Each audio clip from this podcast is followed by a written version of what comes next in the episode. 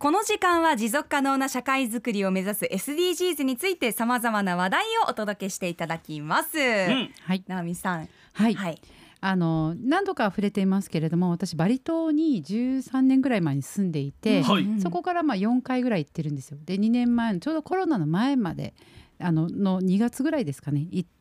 うん。でいろいろ見てきてるんですけれども、はい。まあその付き合いの中で私がずっとお世話になっている人がいてその方の息子さんがまあはい。16歳になって、はい。いろいろ地球温暖化のこととかバリ島からのいろんな発信をしている青年だったのでちょっとインタビューインタビューとかメールでやり取りしたことを今日は共有したいと思っています。お願いします。で同時にちょっとインドネシアとかバリ島ってどんなところっていうところを皆さんと一緒に考えたいので最初にクイズいきます。来ましたクイズ、はい。お、クイズ楽しいからね。はい。うん。はい、じゃあインドネシア島国ですということでじゃあ一体いくつの島々からなってるでしょうか、何島あるでしょうかっていうことで、1 9,000島2 1万4,000島3 1万7,000島いくらいくつでしょうか、これはね、はい、ちなみにフどうしようかな。ィリピン1707で日本が6800なんですよ約ね。七千百七。あ7107ごめんなさい。はいはい。うん、でうん。二千がろあ日本は六千八百五十二頭。はい。で九千頭か一万四千頭か一万七千頭。えー、どうしよう1万7000って相当多いな。相当だよ。どうしようかな。ど、えせーのでいきます。せーの。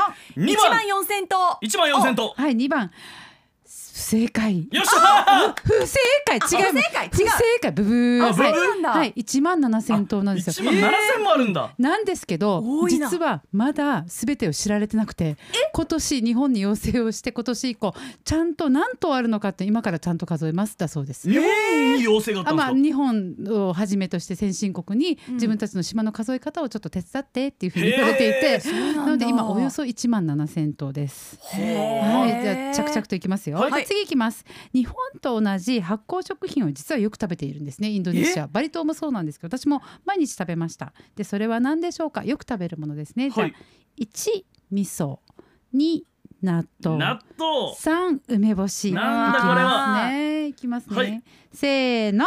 2一番あ、えっ、とみすちゃんは味噌で味噌僕はで2番納豆ですはい、じゃあ正解はしるのすけさん正解です。納豆です。納豆ありがとうございますはい。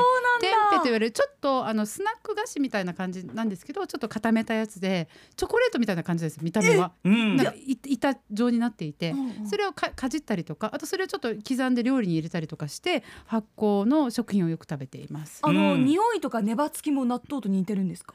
匂いが若干似てますねやっぱり発酵しているので、ーで白くちょっと粉が吹いている感じですね。お菓子のような感じで。お菓子とかまあ料理にも使えますけど、はい。んかテレビかなんかでこれは見たことある気するんあそうですよねなんですね。はい、よく食べています。とても貴重な食品だすタンパク源ね。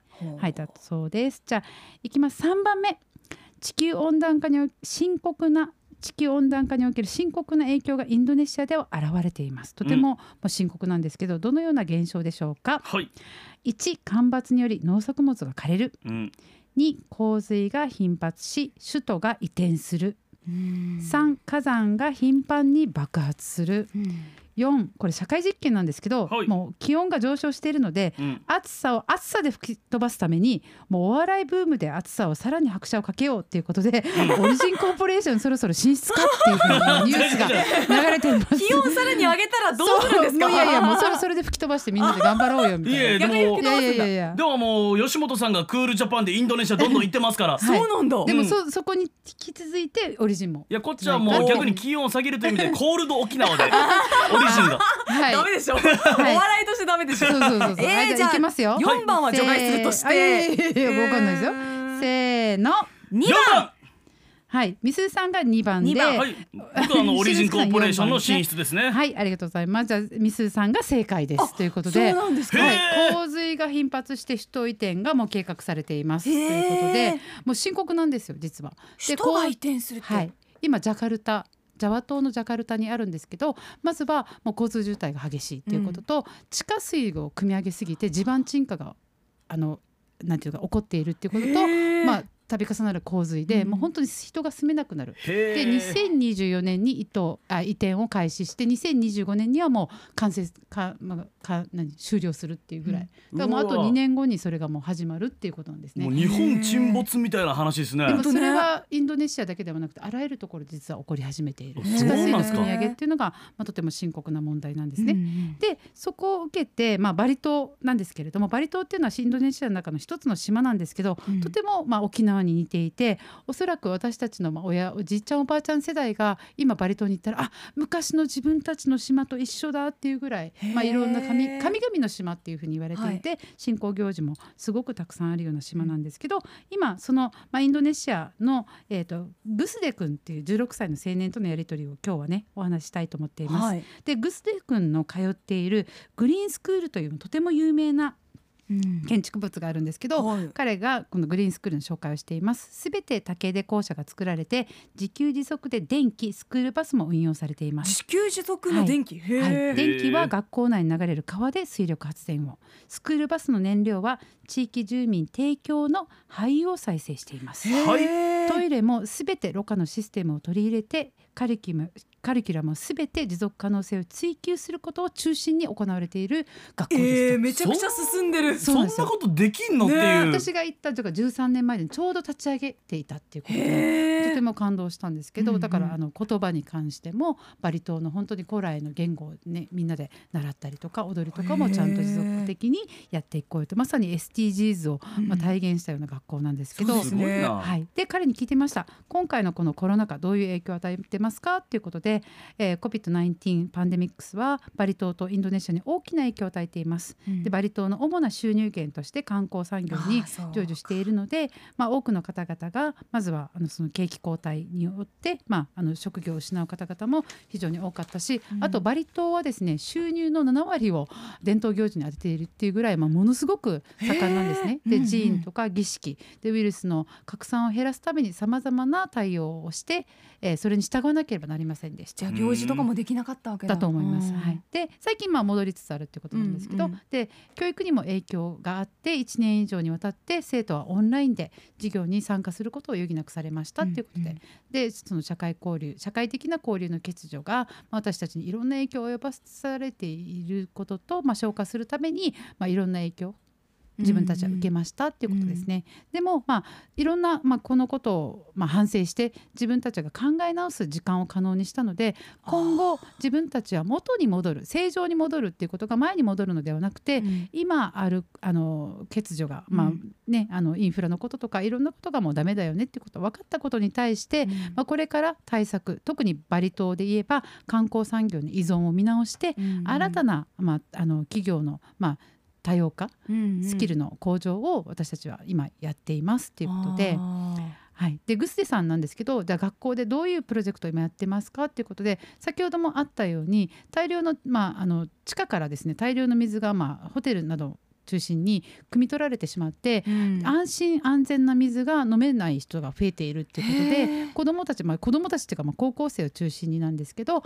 浄水器をあの無償でこの、まあ、買えない人たちのためにまず提供してで、うん。まああの、うんうん。たくさん雨は降るのでその雨をろ過して自分たちでもちゃんと水が飲めるようなそのフィルターと浄水器をセットにして、うんえー、とこれを村人に届けるという作業を今やっているそうです。これ学生がそのフィルター浄水器を作ってそうるわけですか？そうそうそうでそういうことをを実験しているのがこのグリーンスクールなので。グリーンスクールすごいな。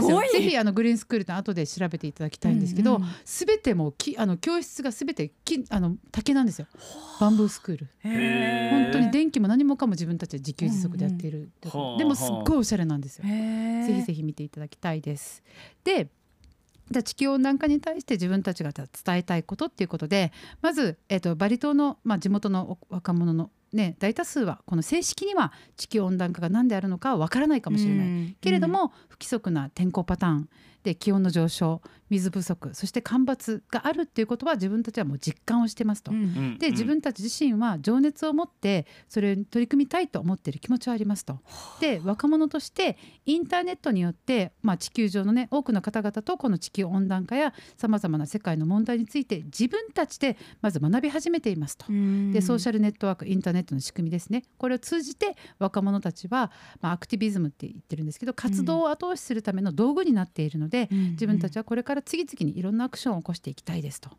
で自分たちの未来には、まあ、深刻な問題が私たちには待っているでしょうと。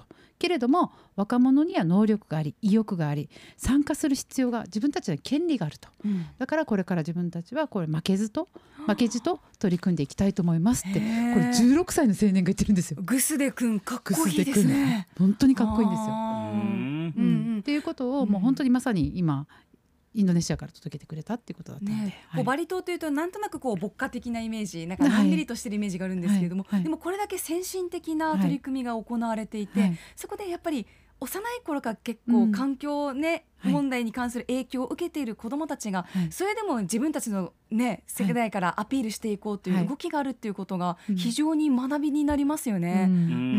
観光産業の依存からの脱却っていうのは沖縄もとっても参考になりますよね。んそれはもう16歳の青年がうん。もういろんな人たちと提携しながら自分たちもやるよっていうことを覚悟を持っているっていうことに、私は今回やっぱりすごいすごいなっていうふうに思いました。うん。ですね、コロナ禍のこう停滞期間をうん。次へのステップアップとして捉えてるってところも非常に前向きだなと感じました。うん。はい。今日ねいくつか気になる言葉がありましたけれどもまずはこうグリーンスクールという言葉で検索してみるのもいいかもしれなそいうでね。ですすね。ぜひ、うんまず見てみるだけでも、うん。こんなことがまず実現可能なんだっていうことに多分気づかされると思います。動画もいっぱい出てるので、はい、うん。はい。うん。竹で作られていて電気も自給自足、はい。スクールバスも自分たちで賄っているとはい。いうような学校です。伝統が革新に変わるみたいなね。ねはいうん。はい、ということで玉城直美のスクープ SDGs 今日はバリ島の、えーグリーンスクールというところとそこに、えーバリ島に住むグステ君のお話を中心にお届けしました。ありがとうございました、はい。アップのポッドキャスト最後までお聞きいただきありがとうございました。生放送は平日朝7時から。FM921 AM738 RBC アイラジオ。県外からはラジコでお楽しみください。